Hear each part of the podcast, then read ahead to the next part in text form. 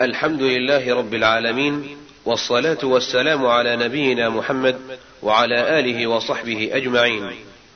يسر إخوانكم في المكتبة السمعية بوقف السلام الخيري أن يقدم لكم المجموعة الأولى من سلسلة الدروس العلمية لكبار العلماء. ومن دروس هذه السلسلة المباركة كتاب التوحيد لشيخ الإسلام محمد بن عبد الوهاب رحمه الله. شرح سماحة شيخ العلامة عبد الله بن حميد رحمه الله الشريط العشرون. قال وعن ابي مالك الأشعري رضي الله عنه أن رسول الله صلى الله عليه وسلم قال أربع في أمتي من أمر الجاهلية لا يتركونهن البخل بالاحشاء والطعن بالانشاء والاستسقاء بالنجوم والنياحة على الميت.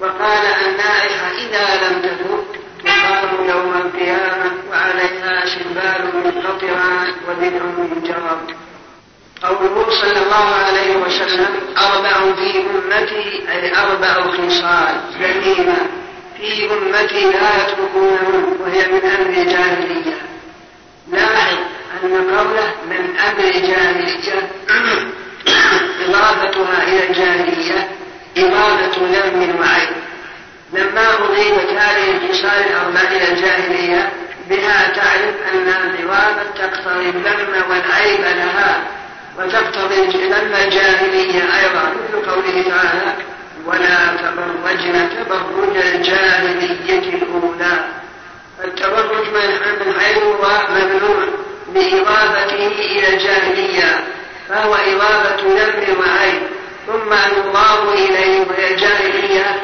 هي أيضا ما كان قبل الإسلام فهي الجاهلية إذا أطلقت. وهي عيب. وكل من خالف القرآن والسنة فإنه يسمى جاهلية قبل الإسلام وبعد الإسلام. أربع في أمتي من أمر الجاهلية لا يتركونهن فيه علم من أعلام النبوة. حيث أخبر بأنها لا تزال باقيا في هذه الأمة. أربع في أمته من أمر الجاهلية لا يتركونه البخل بالأحساب وهو أن الرجل يختبر يفتخر بآبائه وأجداده. أنا ابن الذي كذا وكذا. أنا ابن علية القوم. أنا ابن الملوك أنا ابن كذا.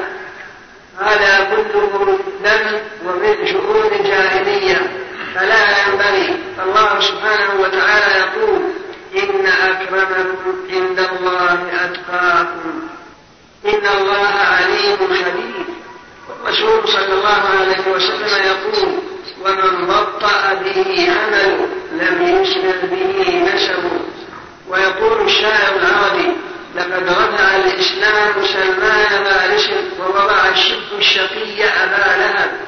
فالإسلام رفع سلمان وهو عبد فارسي بل قال في حق الرسول سلمان منا أهل البيت. سلمان منا أهل البيت.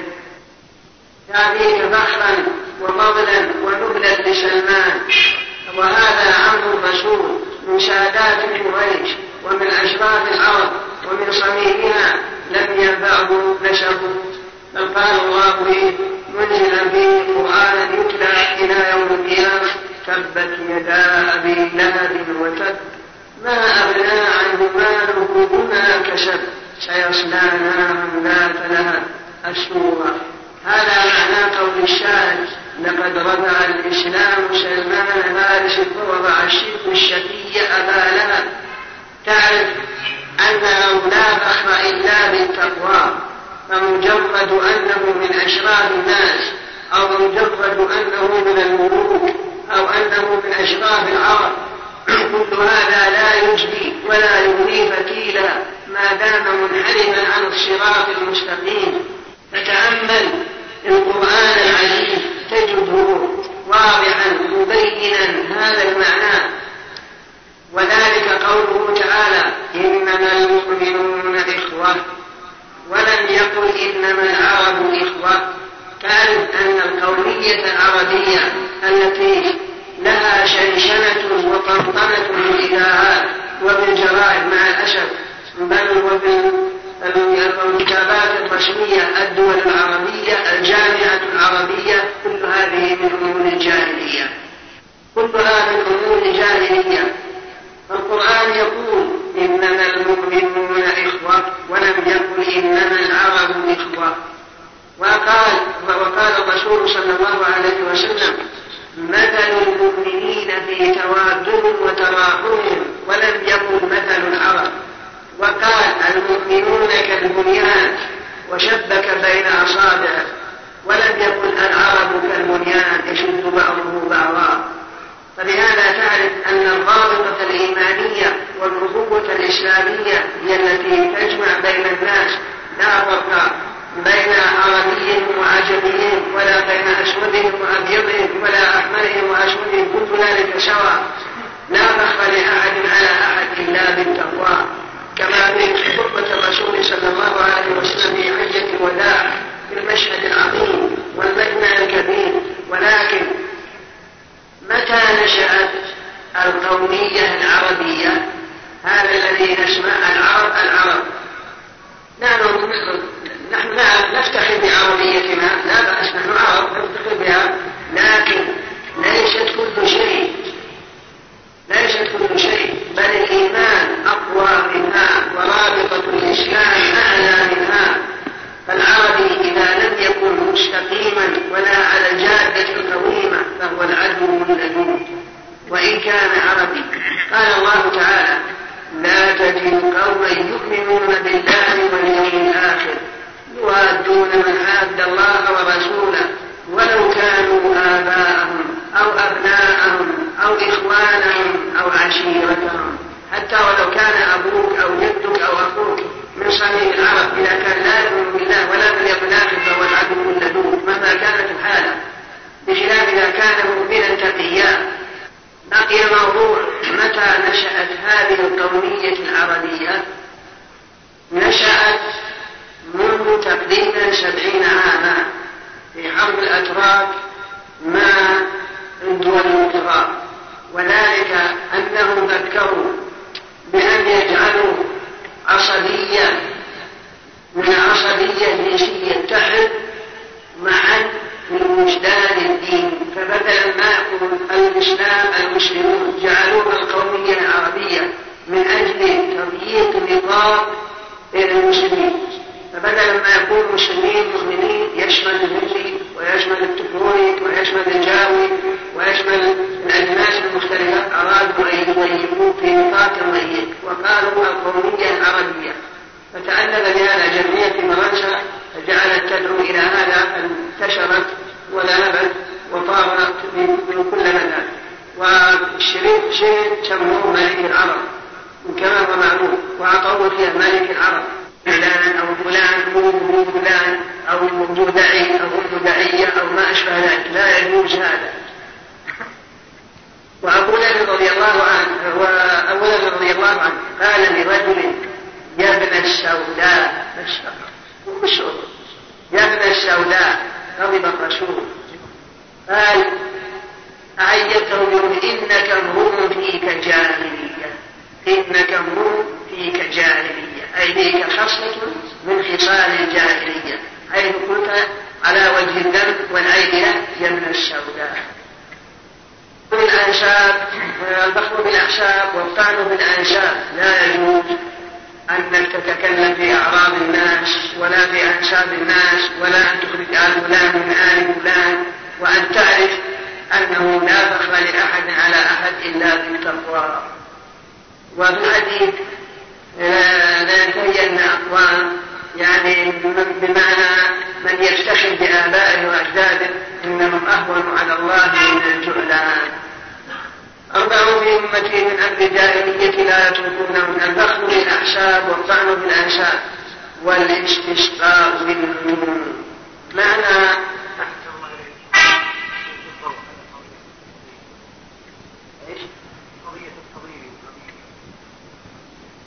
مسألة الخبير والقديم وما أشبه ذلك؟ من ناحية الدين من ناحية عند الله كله شراب. أما من ناحية الكفاءة في النكاح وما أشبه ذلك هذا فيه الخلاف بين أهل العلم. هذا فيه الخلاف وأمره بسيط أن الحنابلة يرون أنه يصح التزوج أن يتزوج الخبيري القبيلية والقبيلي يتزوج الخبيلية لكن أولياء المرأة يلحقهم شيء من العام فلا مانع نفس لكن قوله المعتمد أنه لا مانع. فإن النبي صلى الله عليه وسلم آه، زوج فاطمة زيد بن حارثة وعبد الرحمن بن عوف من بني زورة من سادات قريش أخته تزوجها بلال وهو عبد حبشي. أخذ عبد الرحمن بن عوف آه، وهو من مشاهير العرب ومن ولائهم أيضا ونسبوا لا لا إنما جاء حديث لأنه ضعيف. العرب بعضهم أكفاء بعض والموالي بعضهم أكفاء بعض. إلا أن الحديث استنكره أبو حاتم وأنكره البخاري. هذا بالنسبة إلى أما والمسألة بالنسبة للتزوج هذا هي خلاف أما في غير فهو الأحكام. لو قتل كل واحد. أو قطع طرفا من كل يد واحدة وانقصاص ثالث كل أي شيء. ولا هناك أي ميزة على هذا على هذا. بل كلهم سواء. والاستسقاء بالنجوم معنى الاستسقاء بالنجوم على وجهين من زعم أن الذي أوجد المطر والنجم هذا لا شك أنه كافر بالربوبية بإجماع الأمة. قال الله تعالى ولئن سألتهم من نزل من السماء ماء فأحيا به الأرض من بعد موتها ليقولون الله. قل الحمد لله بل أكثرهم لا يعلمون. المسألة الأخرى إذا قال الذي أوجد المطر هو الله ولكنه أجر العادة بأن الله يرسل الأمطار عند طلوع هذا النجم أو عند سقوطه أو عند عند فصل الربيع أو كذا أو ما أشبه ذلك. بعض من العلماء يجيزه ما دام أنه يعتقد أن الموجد المطر هو الله لكن قطع كثيرون بالتحريم أن هذا هو محرم لأنه جعل للنجم تعلق بوجود هذا المطر. وإن يعتقد أن الموجد هو الله لكن هذا لا ينبغي حشما لمواد الشرك ولا رائع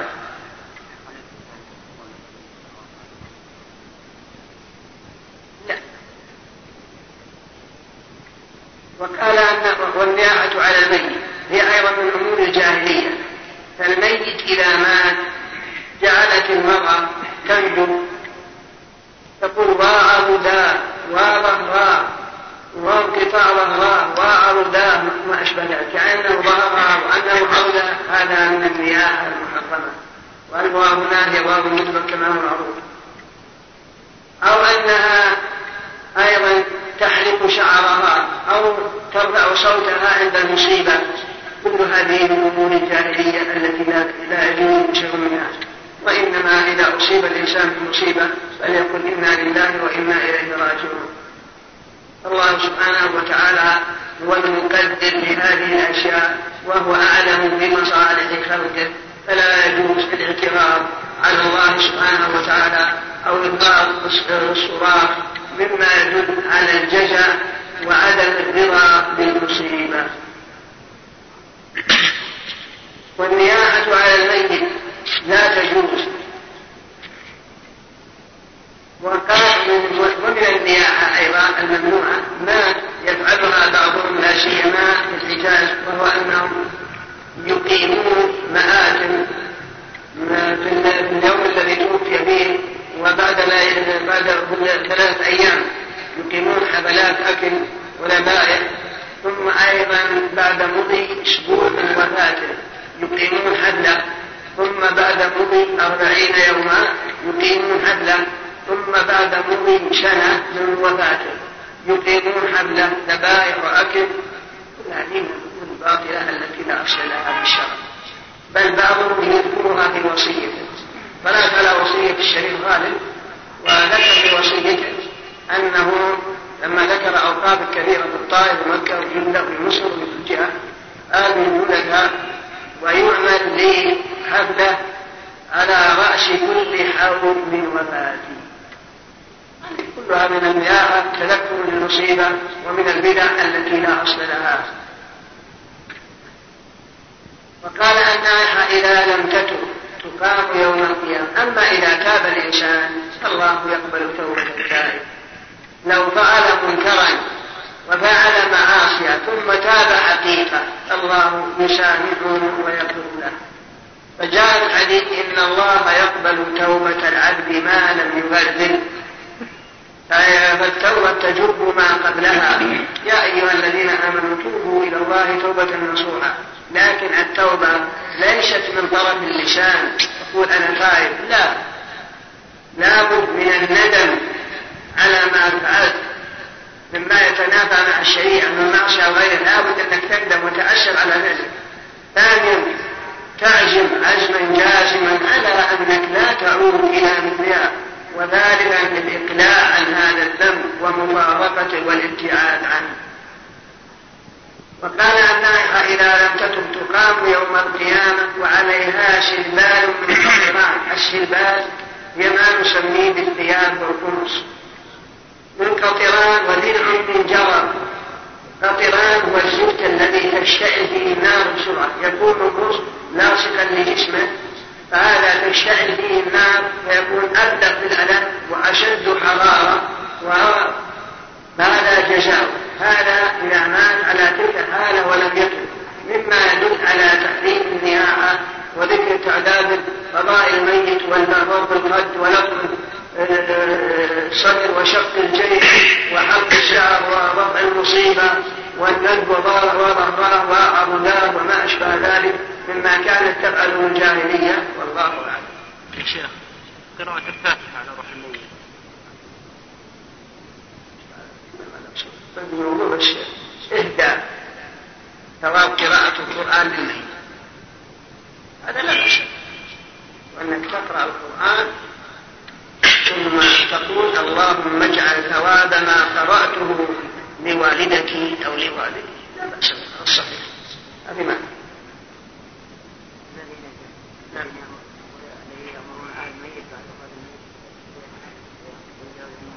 نعم الذي يأمرون أهل الميت الناس بعض الناس يأمرون أهل الميت بتصليح توجيه إلى الناس مع أنهم مسؤولين شو وجهه؟ يقول أن أهل الميت يعملون ولا يوزعونها على الناس. هذا الذي أشرنا إليه كل هذا من البدع كل من البدع بل السنة أن غير أهل الميت هم الذين يصنعون طعام يبعثون به إلى أهل الميت لقصة جعفر اصنعوا لآل جعفر طعاما قد أتاهم ما يشغلون السنة إذا مات عندك أحد نصلح لك طعام لا أنك أنت تصلح طعام أما الآن فنترككم مع مجلس آخر من هذا الشرح. ولهما عن زيد بن خالد رضي الله عنه قال صلى لنا رسول الله صلى الله عليه وسلم صلاة الصبح بالحديبية على إثر سماء كانت من الليل فلما انصرف أقبل على الناس فقال هل تدرون ماذا قال ربكم؟ قالوا الله ورسوله أعلم. قال قال أصبح من عبادي مؤمن بي وكافر فأما من قال مطرنا بفضل الله ورحمته فذلك مؤمن بي كافر بالكوكب. وأما من قال مطرنا بنوي كذا وكذا فذلك كافر بي مؤمن بالكوكب. رحمه الله تعالى. ولهما أي البخاري ومسلم.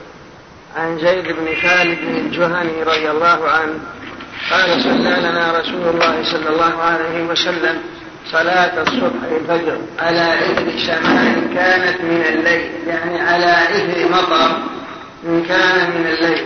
فلما صرف من صلاته أقبل على الناس بوجهه فقال هل تدرون ماذا قال ربكم؟ قالوا الله ورسوله أعلم. قال الرسول قال الله أصبح من عبادي مؤمن بي وكافر فأما من قال مطرنا بفضل الله ورحمته فذلك مؤمن بي كافر بالكوكب.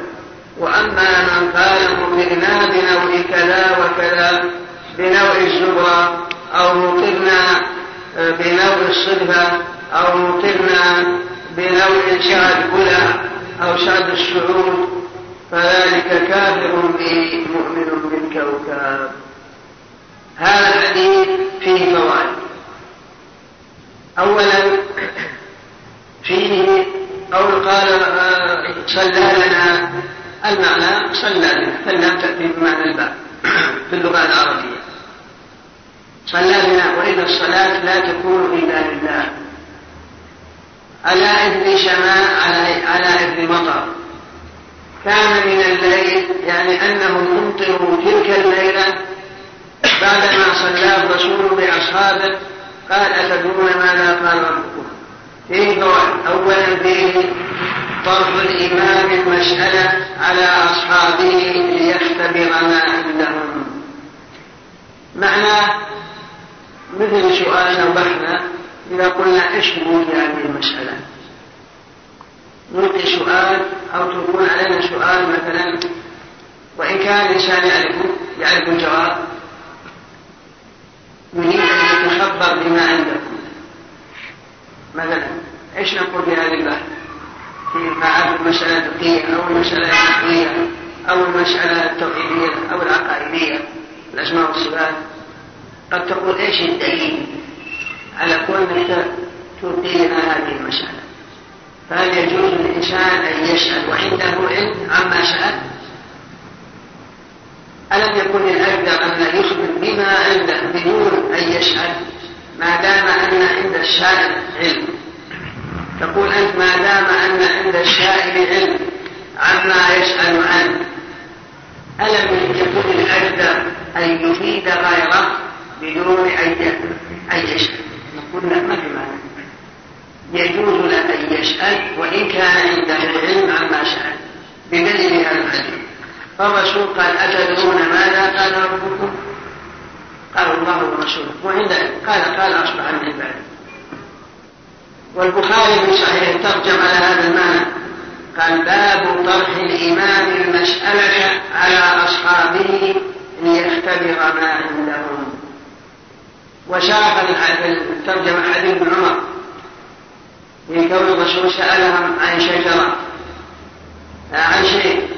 وقال ابن عمر وقع في وقع في نفسي انها نحله ووقع الناس في حجر الباديه فقال البخاري ترجم على هذا فهذا يدل على أن الإنسان وإن كان عنده علم عن المسألة التي يسأل عنها لا بأس أن يسأل إخوانه ليختبر ما عندهم ولينبههم إليها وإلى أمثالها.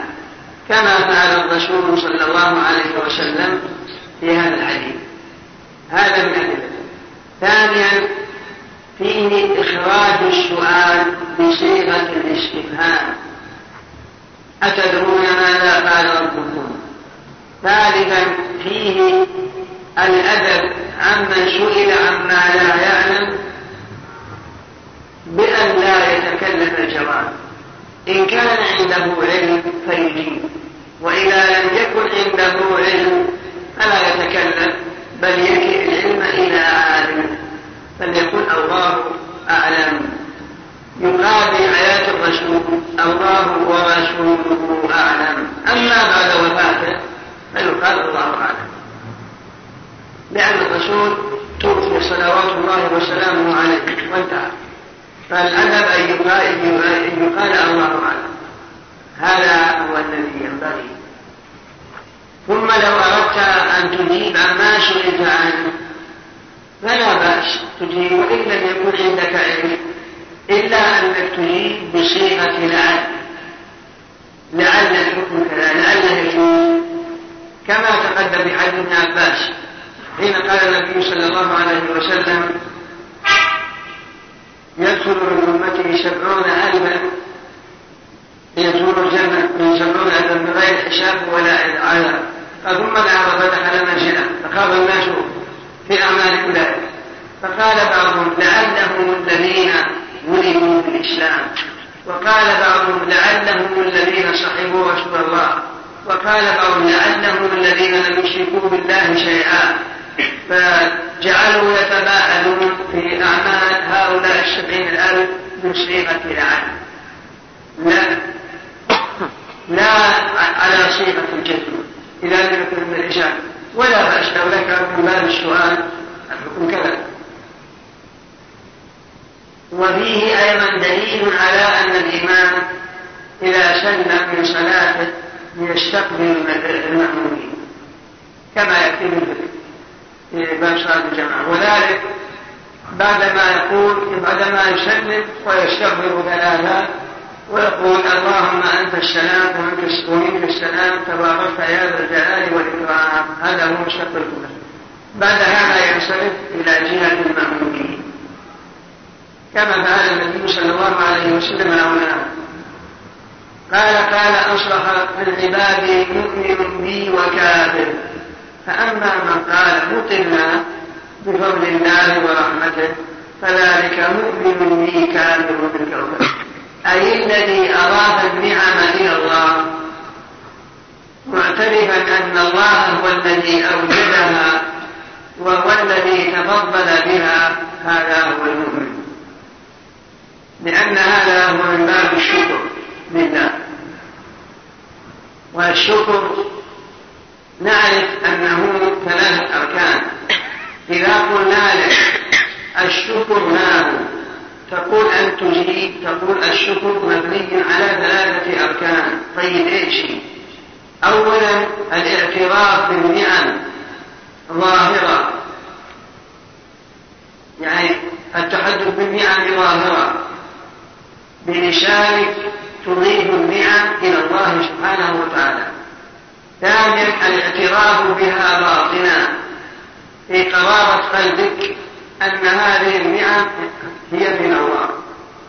وينطق بها لسانه. هذه الثالث صرفها في مرضاة مسلميها ومؤمنيها. هذه هي أركان الشكر. التحدث بها ظاهرا والاعتراف بها باطنا وصرفها في مرضاة مسلميها ومؤمنيها هذه هي أركان الشكر. وقد تقدم لنا تعليم الشكر. وهو قوله إن الشكر صرف العبد جميع ما أنعم الله به عليه لله لما خلق لأجله. تصرف النعم لما خلقت لأجله أن تستعين بها على طاعة الله التي أنعم بها عليك.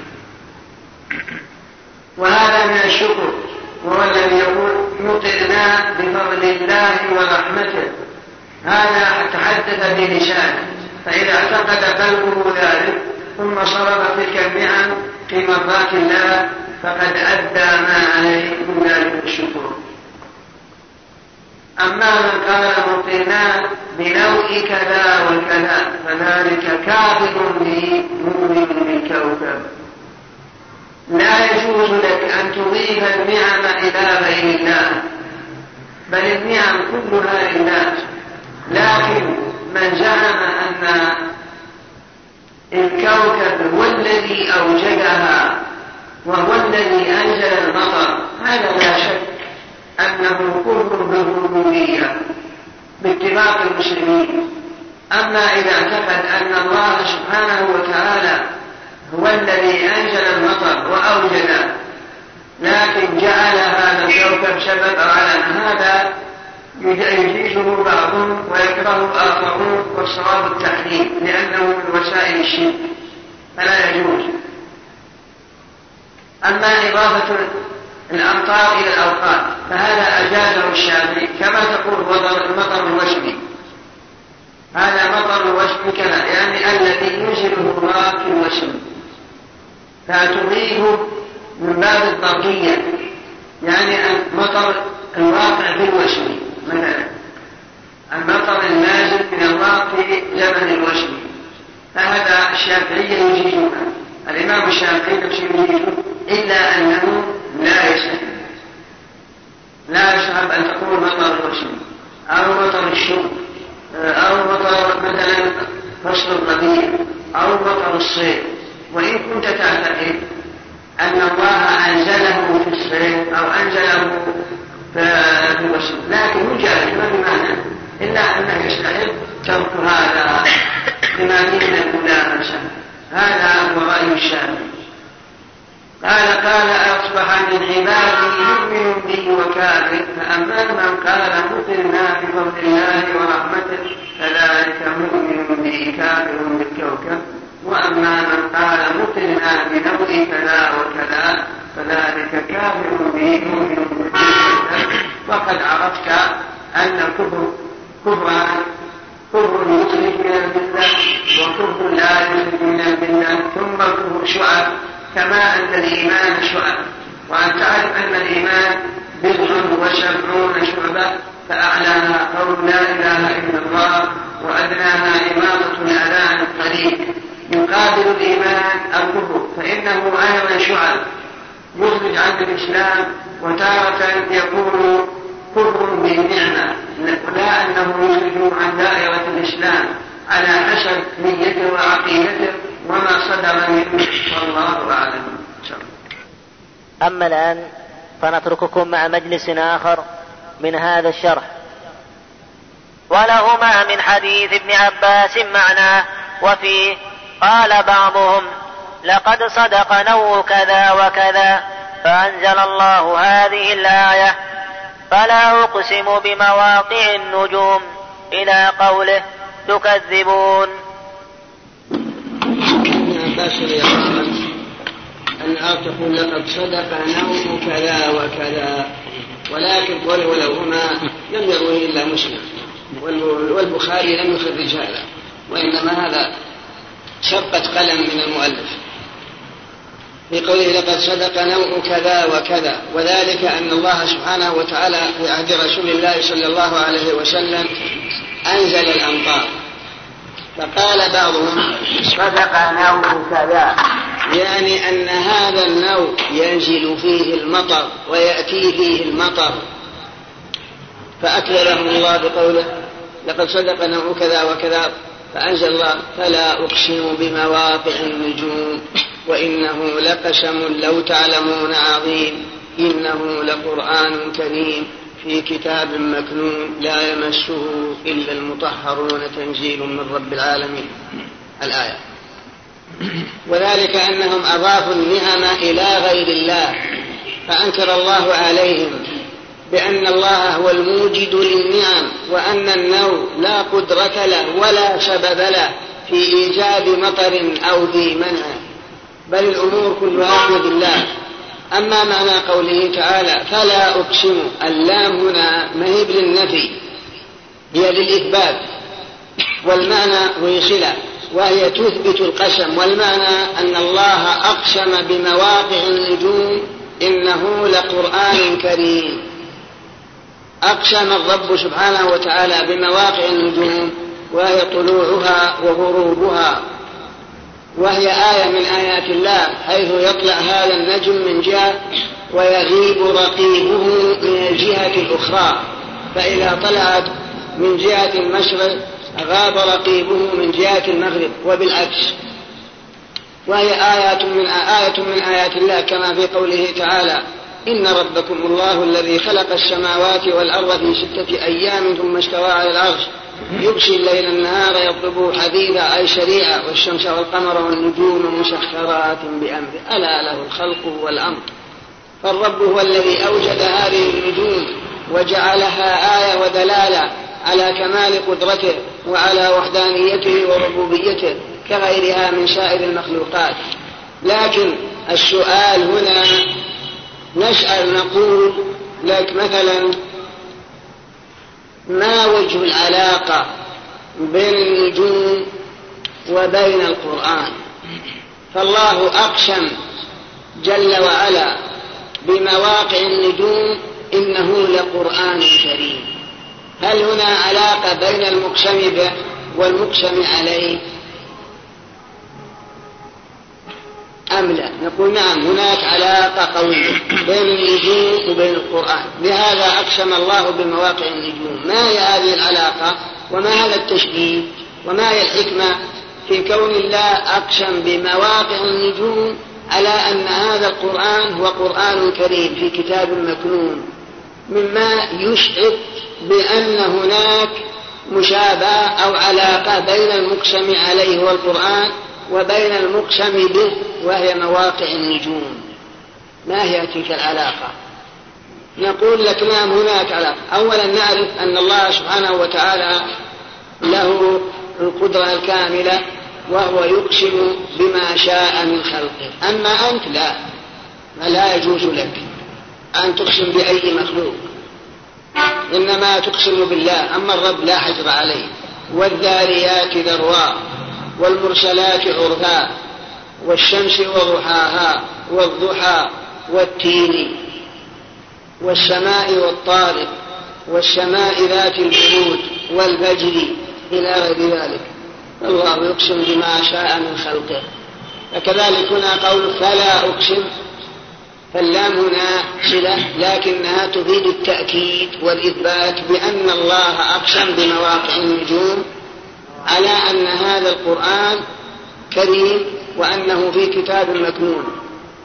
قلنا لك العلاقة بين المقسم به وهي النجوم وبين المقسم عليه وهو القرآن. نقول نعم هناك مشابهة. ما إيش؟ هي؟ النجوم آية من آيات الله. القرآن كذلك. النجوم خلقها الله سبحانه وتعالى وجعلها دلالة وهداية للمسافرين في البر والبحر. يعرفون بها جهة سيرهم وجهة قصدهم. القرآن جعله الله هداية للقلوب من الجهل والغي. فهذه هداية حسية النجوم وهذه هداية معنوية باطنية وهي القرآن. فالله جعل هداية للقلب. وهو أنه يدلك ويخرجك من الجهل ويخرجك من الغي إلى نور العلم وإلى الرشد. كما في قوله تعالى يهدي به الله يعني بالقرآن يهدي به الله من اتبع رضوانه سبل السلام أي طرق السلام. فكما أن القرآن هداية للقلوب هداية باطنية هداية عن الغي هداية للقلوب عن الجهل فكذلك النجوم هداية للمسافرين يعرفون بها جهة سيرهم وجهة قصدهم. ثانيا النجوم جعلها الله رجوما للشياطين. القرآن جعله الله رجوما للكفرة والحائرين الجهلة. فالله سبحانه وتعالى يقول ولئن سألتهم من خلق السماوات والأرض ليقولن خلقهن العزيز العليم فلا يأتي صاحب باطل إلا وفي القرآن ما يبطل حجته ويبين فسادها. كما أن الرسل أيضا جعل الله لهم أعداء ولكن القرآن يؤيد الرسل. وكذلك جعلنا لكل نبي عدوا شياطين الإنس والجن يوحي بعضهم إلى بعض زخرف القول غرورا ولو شاء ربك ما فعلوا فذرهم وما يفترون ولتصغى إليه أفئدة الذين لا يؤمنون بالآخرة وليرضوه وليقتربوا ما هم مقتربون أفغير الله أبتغي حكما وهو الذي أنزل الكتاب مفصلا فلاحظ أن هؤلاء هم شياطين الجن والإنس أعداء للأنبياء. والله أنزل هذا القرآن رجما لهم وردا لشبههم. لا يأتي صاحب باطل إلا وفي القرآن ما ينقضها ويبين بطلانها. كما أن النجوم جعلها الله نجوما للشياطين. النجوم جعلها الله زينة للسماء وآية حسية. القرآن زينة للقلوب وبهاء للقلوب وآية باطنية بل وآية لمن تأمل وتدبر وعرف هدايته. آية عظيمة. فإن الفصحاء العرب. الذين يقولون إنه سحر إنه كهانة إنه سحر هم في مرارة أنفسهم. بما أعطوا من الفصاحة والبلاغة يعرفون أنه ليس بسحر وليس بكهانة وليس بشعر وأنهم لا يستطيعون أن يأتوا ولا بآية بالكلية قل لئن اجتمعت الإنس والجن على أن يأتوا بمثل هذا القرآن لا يأتون بمثله ولو كان بعضهم لبعض ظهيرا. بل تحداهم في قوله وإن كنتم في ريب مما نزلنا على عبدنا فأتوا بسورة من مثله. فما استطاعوا أن يأتوا ولا بآية وفي قصة مسيلمة حين زعم أنه أنزل عليه القرآن لما علم أن الرسول أنزل عليه والعصر قال أنا أنزل علي مثلها يا وبر يا رب ما أنت إلا أذنان وصد كيف ترى يا عم عمرو العاص قال والله إنك تعلم أني أعلم أنك تكذب؟ ما هو بعد مثل هذا فرق فالقرآن هداية القلوب ولهذا تجد من قرأ القرآن يؤثر في سلوكه ويؤثر في أخلاقه في الغالب ويؤثر في اتجاهه إلى الله وفي استقامته. فرقا بينه وبين من لا يقرأ القرآن. وجاء في الحديث مثل المؤمن الذي يقرأ القرآن مثل أترجة طعمها طيب وريحها طيب فهو يؤثر في سلوك الإنسان. ولهذا حتى السلف على أننا نعلم أطفالنا القرآن ليعتادوا الخير وينشأوا نشأة طيبة لأنه يؤثر في سلوكهم ويؤثر في أخلاقهم. فإذا بعدوا عن القرآن لم يؤثر فيهم بشيء. والقرآن منذ أنزل إلى يومنا هذا على كثرة خصوم القرآن وكثرة أعداء القرآن وكثرة المناوئين للقرآن لم يستطيعوا أن يغيروا منه ولا حرفا واحدا. أبدا. مع شدة عداوتهم وخصومتهم للقرآن بخلاف الكتب. لو جئنا بهذا الكتاب الذي أن تقرأ وجئنا بنسخة خطية أو نسختين رأينا بين خلاف. لا يزيد ولا ينقص ولا يغير ولا يبدل. أما القرآن لو وجد فيه غلط أو شيء لابد وأن هناك من يهيئه الله لحفظ القرآن ويبين أغلب ما نسب إلى القرآن. ولا يمكن أن يخرج. إنا نحن نزلناه الذكر وإنا له لحافظون. فهذا وجه مناسبة أن الله أقسم بمواقع النجوم على المقسم به القرآن بما عرفت مما بينهما من العلاقة والتشابه. فلا أقسم بمواقع النجوم وإنه لقرآن إنه إنه لقرآن كريم. معنى كريم يعني عظيم. ومعنى الكريم هو بلوغ النهاية في الحسن والكلام هو الكمال. فإن الله سبحانه وتعالى سمى نفسه كريم وعرشه أيضا سماه كريم رب كريم وكذلك النبات إذا إذا زان وازدهر سمى من كل زوج كريم.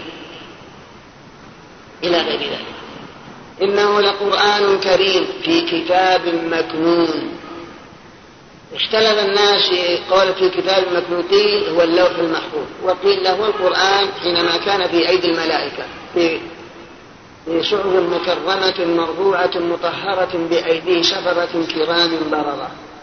لا يمسه إلا المطهرون قيل هم الملائكة. لأن القرآن يمسه المجوسي ويمس غير المجوسي. تنزيل من رب العالمين. فيه دليل على أن القرآن منزل غير مخلوق. وأن الله تكلم كما هو معروف في مذهب السلف تكلم به حقيقة. وأن هذا القرآن الموجود في مصاحفنا والمتلو بألسنتنا والمحفوظ في صدورنا هو كلام الله. حروفه ومعانيه ليس كلام الله الحروف دون المعاني ولا المعاني دون الحروف. بل هذا هو كلام الله. فلو قلت مثلا هذا المسموع الذي نسمعه هل هو كلام الله؟ قلنا لك نعم. لو قلت إيش الدليل على أن هذا اللي طرق أذني أنه كلام الله؟ قلنا لك الدليل قوله تعالى وإن أحد من المشركين استجارك فأجره حتى يسمع كلام الله. وقد كان فريق منهم يسمعون كلام الله. دل على أن المسموع بأذى بآذاننا هو كلام الله. ثم لو انتقلت إلى سؤال آخر. قلت طيب هذا المتلو بألسنتنا هل هو كلام الله؟ قلنا لك نعم. قلت ما الدليل على أن هذا المتلو قلنا لك الدليل قوله تعالى إن الذين يتلون كتاب الله وأقاموا الصلاة فسمى هذا وكلام كتاب الله. قلت طيب ما الدليل على أن المحفوظ في صدورنا هو كلام الله؟ قلنا لك نعم المحفوظ في صدورنا هو كلام الله. إيش الدليل؟ الدليل قوله تعالى الدليل قوله تعالى بل هو آيات بينات في صدور الذين أوتوا العلم. بل هو أي القرآن. آيات بينات في صدور الذين أوتوا العلم. دل على أن هذا الذي في الصدر والمتلو باللسان والمسموع بالأذن وكلام الله بدليل هذه الآيات. وهذا هو مذهب السلف. وهو عقيدة أهل السنة والجماعة. تنزيل من رب العالمين. أفبهذا الحديث أنتم مدهنون. يعني تخادعون وتظهرون خلاف ما تبطنون. مثل قال ودوا لو تدهنوا فيدهنون وتجعلون رزقكم أي شكركم وحظكم ونصيبكم من هذا القرآن أنكم تكذبون به. بأن تقولوا هو كهانة أو سحر أو شرك وهذا حظكم من القرآن الذي هو تنزيل من رب العالمين. وقيل وتجعلون رزقكم أي شكركم وحظكم ونصيبكم مما أنزل من الأمطار. كما هو ظاهر المصنف كلام المصنف في تصديره هذه الآية في أول لكن الآية عامة في هذا وهذا وهذا. فكل من أضاف نعمة من نعم الله إلى غير الله وهو يعرف أن الله هو المنعم المتفضل فيكون مكذبا بها لأنه أضافها إلى غير المنعم المتفضل. والله أعلم. نعم. أما الآن فنترككم مع مجلس آخر من هذا الشرح. باب قوله تعالى ومن الناس من يتخذ من دون الله أندادا يحبونهم كحب الله.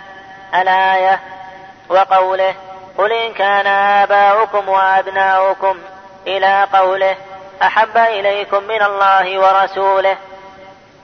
قال رحمه الله تعالى باب قول الله تعالى ومن الناس من يتخذ من دون الله أندادا يحبونهم كحب الله. والذين آمنوا أشد حبا لله.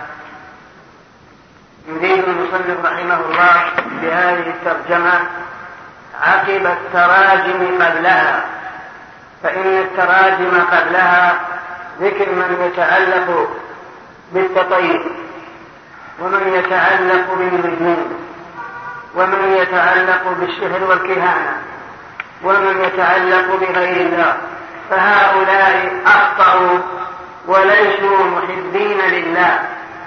فمثلا من يقول قلنا بنوع كذا وكذا ويزعم أنه يحب الله. هذا ليس من ممن يحب الله. بالكلية ما دام أنه أضاف النعم إلى غيره.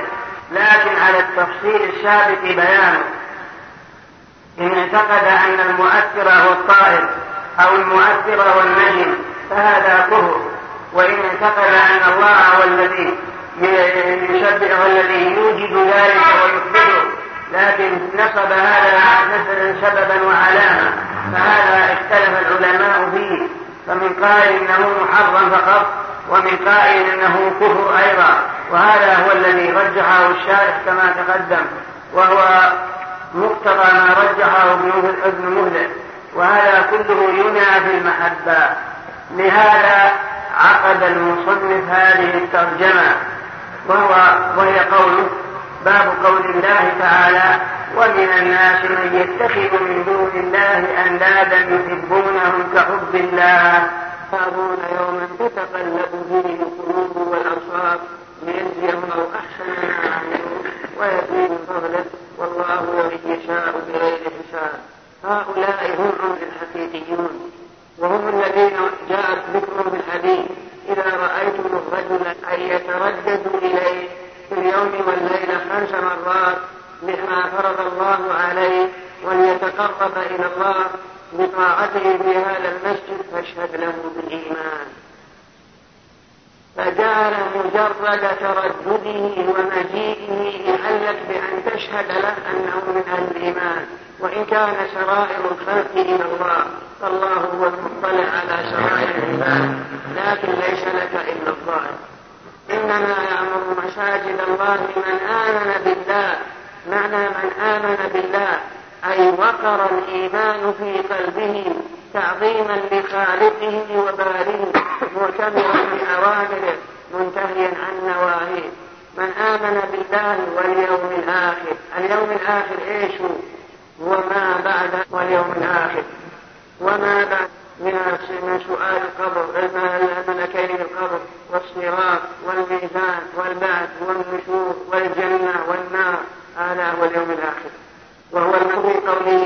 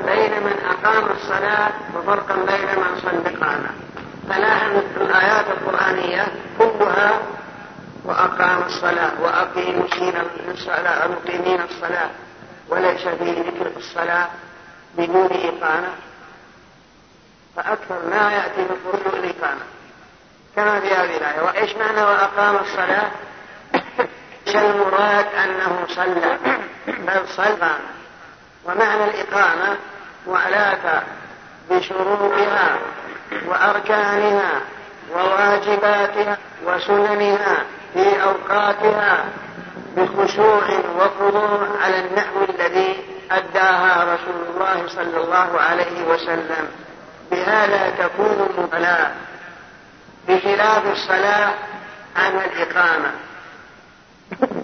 إنما يعمر مساجد الله من آمن بالله واليوم الآخر وأقام الصلاة وآتى الزكاة. الزكاة هي قرينة الصلاة في القرآن. والله سبحانه وتعالى ذكر الزكاة في القرآن في نحو 82 موضعا.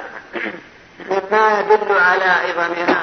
والزكاة معروفة أنها حق مفروض في أموال الأغنياء لطائفة مخصوصة وهم الفقراء ونحوهم من الأصناف الثمانية الذين جاء ذكرهم في قول إنما الصدقات للفقراء والمساكين إلى آخر الآية والزكاة هي قرينة الصلاة في القرآن وهي تزكي المال وتنميه وتطهره. وتقيه الآفات وأقام الصلاة وآتى الزكاة. بعدما ذكر صفات الحمار المساجد هم المؤمنون بالله والمؤمنون باليوم الآخر المؤمنون للصلاة المؤدون للزكاة هذه أربع صفات. ومع هذا لم يخشوا إلا الله أي لم يخافوا ولم يقع في قلوبهم أجل ولا أعظم من خالقهم وبارئهم. يأتمرون بأوامره وينتهون عن نواهيه. ولم يخشى فعسى أولئك أي هؤلاء المتصفون بهذه الصفات الحميدة أن يكونوا من المؤمنين في الدنيا والآخرة لأنه لم يأخذوا بالله لومة لائم بل يصدعون بالحق. قد أصلحوا أنفسهم واستقامت سرائرهم مع الله. واتصفوا واتصفوا بالأعمال الخيرية الأعمال الظاهرة كالصلاة والأعمال الباطنة أعمال القلب كالإيمان بالله واليوم الآخر ولم يخشوا إلا خالقهم وباريهم. هؤلاء هم المهتدون في الدنيا والآخرة والله أعلم. أما الآن فنترككم مع مجلس من هذا الشرح. وقوله ومن الناس من يقول آمنا بالله فإذا أوذي في الله جعل فتنة الناس كعذاب الله. وعن أبي سعيد رضي الله عنه مرفوعا في اليقين أن ترضي الناس بسخط الله وأن تحمدهم على رزق الله وأن تذم يؤتك الله. إن رزق الله لا يجر حرص حريص ولا كراهية كاره قال وقال الله تعالى ومن الناس من يتبع الناس من يقول آمنا بالله فإذا أوذي في الله جعل فتنة الناس كعذاب الله ولئن جاء نصر من الله بأعلم بما في صدور العالمين. عن أبي سعيد رضي الله عنه مرفوعا إن من بعد اليقين أن ترضي الناس بسخط الله أن تحمدهم على ملكك الله إن رزق الله لا يجره حرص حريص ولا يرده كراهية فارغ. بل ما شاء الله كان وما لم يشأ لم يكن. فقوله سبحانه وتعالى ومن الناس من يقول آمنا بالله. إذا أوذي بالله جعل فتن الناس كعذاب الله. على هذا الناس فريقان فريق مؤمن كافر لا ثالث لهما يرضي يرتكب السيئات ويعمل ما يقتضي الكفر فهذا لا حيلة به إلا بالتوبة والرجوع إلى الإسلام. والآية لا تتناول هذا القبيل. النوع الثاني وما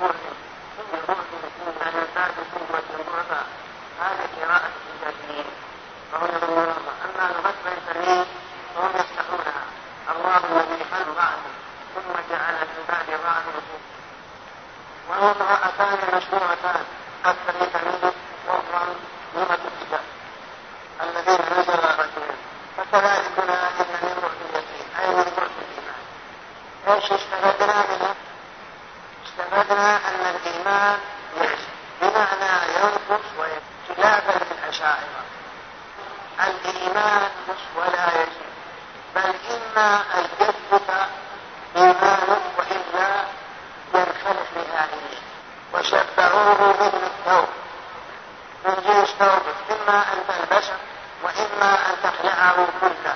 تعلقه على الوجه. فالإيمان لا يزيد ولا ينقص. إلا وقالوا في قوله صلى الله عليه وسلم لا يزني زاني حين يزني وهو مؤمن يرتكب الزنا إيمانا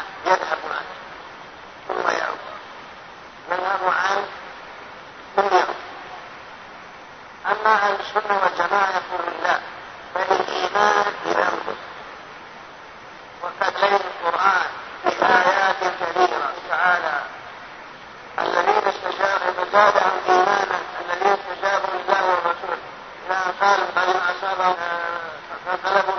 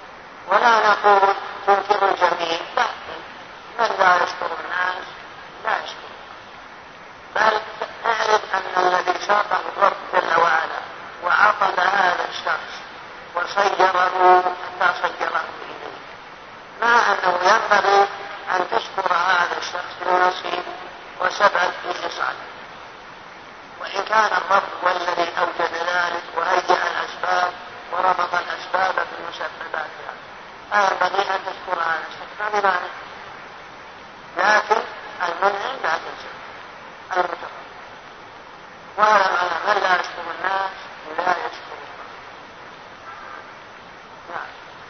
وأن تحمدهم على رزق الله وأن تذمهم على ما لم يبت الله إذا منع شيئا ومنع إيصاله إليه جعلت تلم هذا الشخص بأنه بخيل وأنه كذا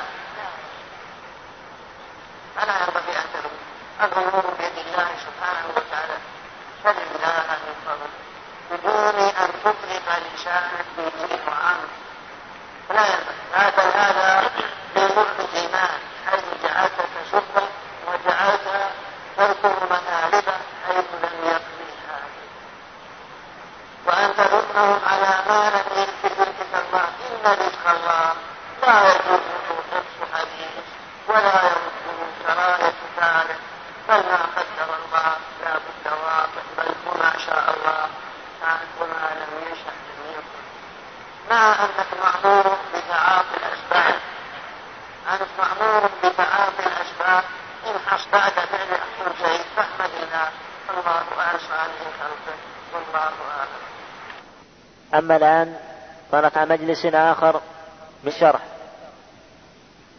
وعائشة رضي الله عنها أن رسول الله صلى الله عليه وسلم قال من التمس رضا خط الناس رضي الله عنه الناس ومن التضى الناس بسخط الله سخط الله عليه وأسخط على الناس.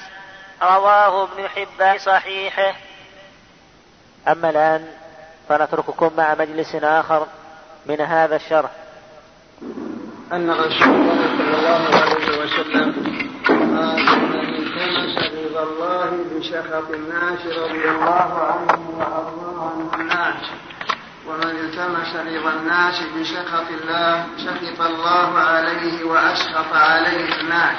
جاء في الأثر من التمس رضا بسخط الله لم يغن عنه من الله شيئا. ومن التمس رضا الله بسخط الناس كفاه مؤونة الناس. قد كتب معاوية إلى عائشة يطلب منها النصيحة وأن توجز ولا تكثر عليه. بعدما كبر وطعن في السن كتبت له حديث جليل القدر قاعدة كلية من قواعد الإسلام.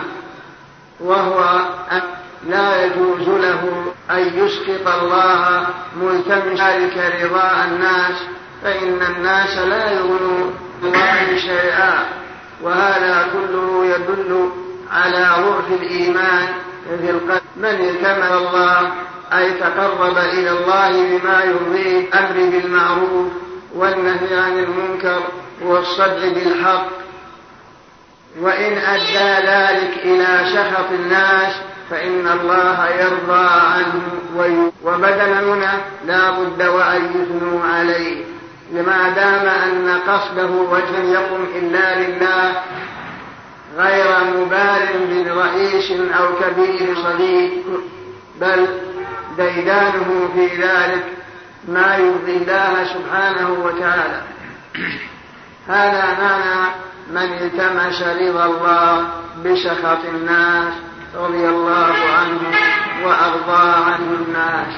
لأن قلوب بني آدم بيد بين اصبعين من أصابع مات فإنهم وإن سخطوا عليك ولم تتبعهم على ما يريدون لا بد وأن يرضوا لا بد وأن تمش في ذلك رضا الله. يروى عن وهب بن كعب بن أن أن الله أوحى إلى داود عليه السلام فقال يا داود ما من عبد يعتصم بي دون خلقي؟ أعرف ذلك من نيته فتكيده السماوات والأرض إلا جعله من بينهن فرجا ومخافة وما من عبد يعتصم بمخلوق دوني. أعرف ذلك من نيته. إلا قطع بابا بين يديه وأشقت الأرض من تحت قدميه. ثم لا أبالي بأيها هلك. أمانا من التمس رضا الله بسخط الناس رضي الله عن الناس. ثم إن الناس لو اتبعت رضاهم وطلبت مرضاتهم أي شيء عندهم. لهم فقراء بأيديهم شيء. بل الأمر بيد الله ولكن ما يا للأسف؟ ربما يمزق يرقع دنيا غيره تمزيقه حتى ولا دنياه بل دنيا غيره من ملوك وسبيل بدينه. نرقع نمزق دنيانا نمزق دنيانا نوقع دنيانا نوقع دنيانا بتمزيق ديننا. لا ديننا يبقى ولا ما نرقعه يعني ما بقي لك دين ولا ما ترقعه من ذلك رضا زيد ثم هم يسخطون ولا بد عليك أما إذا تبعت رضا الله وإن أدى إلى سخطهم فهو الإمام الشافعي لتلميذه يونس بن عبد الأعلى الصدري. قال له وصية جامعة عظيمة. قال يا يونس أردت أن ترضي الناس كلهم ما وجدت إلى ذلك من شقي والناس غاية لا تدرك. بعيد. لو أردت أن ترضي الناس كلهم ما وجدت إلى ذلك من سبيل ولكن عليك بإرضاء واحد يرضى عنك الناس كلهم. لا يمكن أن ترضي الناس كلهم مستحيل. هذا غاية لا يمكن الوصول إليها. لكن إذا أرضيت الله سبحانه وتعالى فالناس يرضون عنك. وقت الحديث للترجمة المعنى أن خوفهم لا يمنعك من الصدع بالحق. وخوف من بيده الحل والعقل لا يصدك ولا يردك عن بيان الحق والأمر بالمعروف والنهي عن المنكر. أبدا لا يردك. فإنك متى قصدت بذلك وجه الله لا بد وأن الله يرضى عنك ثم هم يرضون عنك أخيرا. وقد ذكر بعض العلماء قصة جرت ابن العباس وهو أن رجلا كان يأمر بالمعروف وينهى عن المنكر غير مبالي بأي أحد.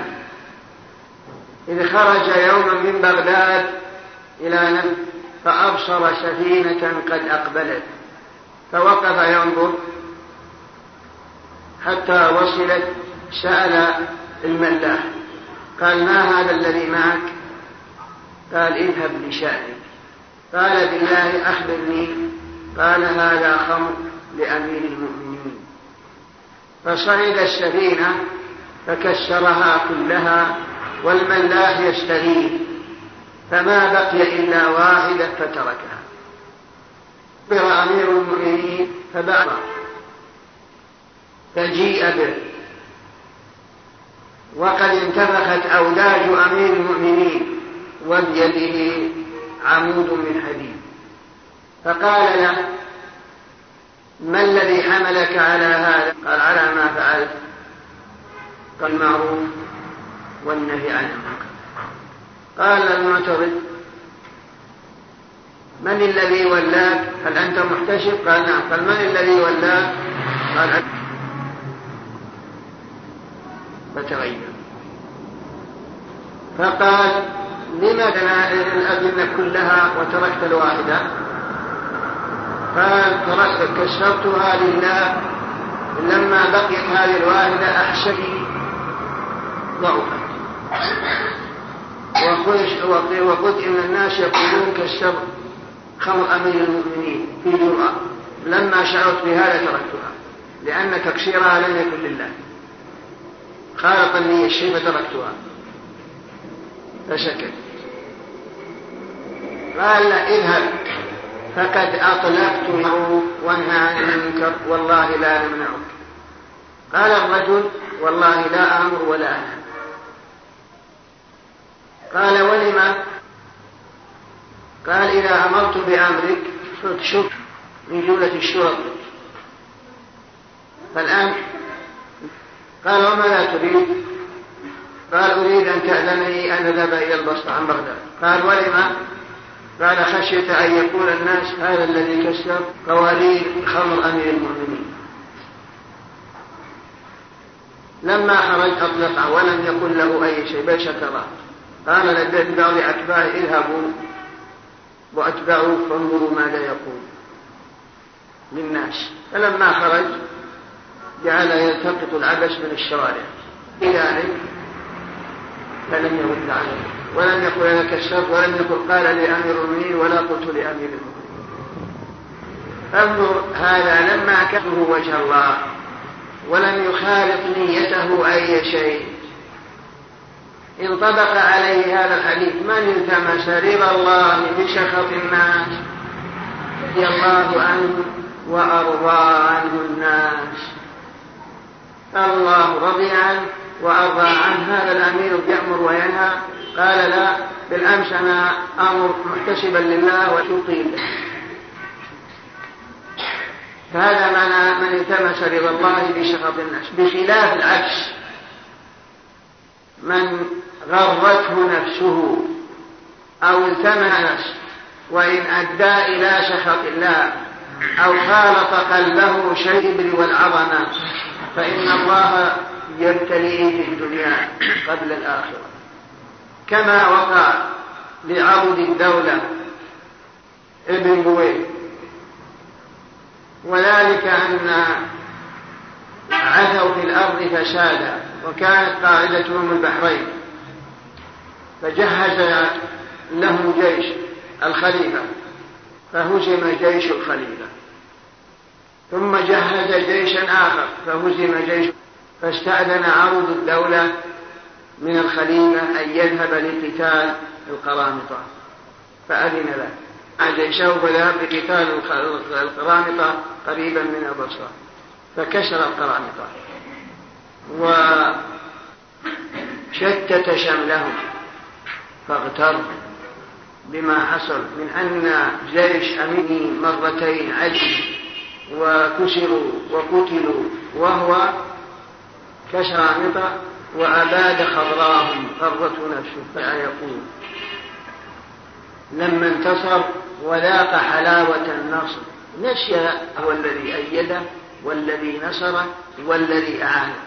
بل قال أنا عبد الدولة وابن ركنها ملك الأملاك غلاب القدر.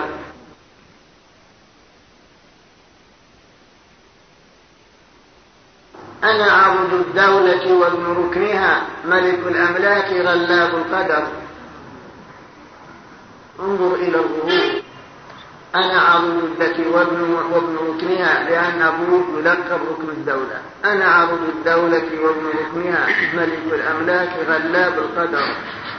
فما غربت الشمس ذلك اليوم إلا وهو مجنون مكبل بالحديد فانظر يا غلاب القدر. كل إنسان يعدل عن رضا الله أو يعجل بنفسه. وختاما تقبلوا تحيات إخوانكم في وقف السلام الخيري. رقم الهاتف هو اثنان صفر تسعة صفر اثنان صفر تسعة. رقم الناسوخ هو اثنان صفر تسعة اثنان صفر تسعة اثنان. والسلام عليكم ورحمة الله وبركاته.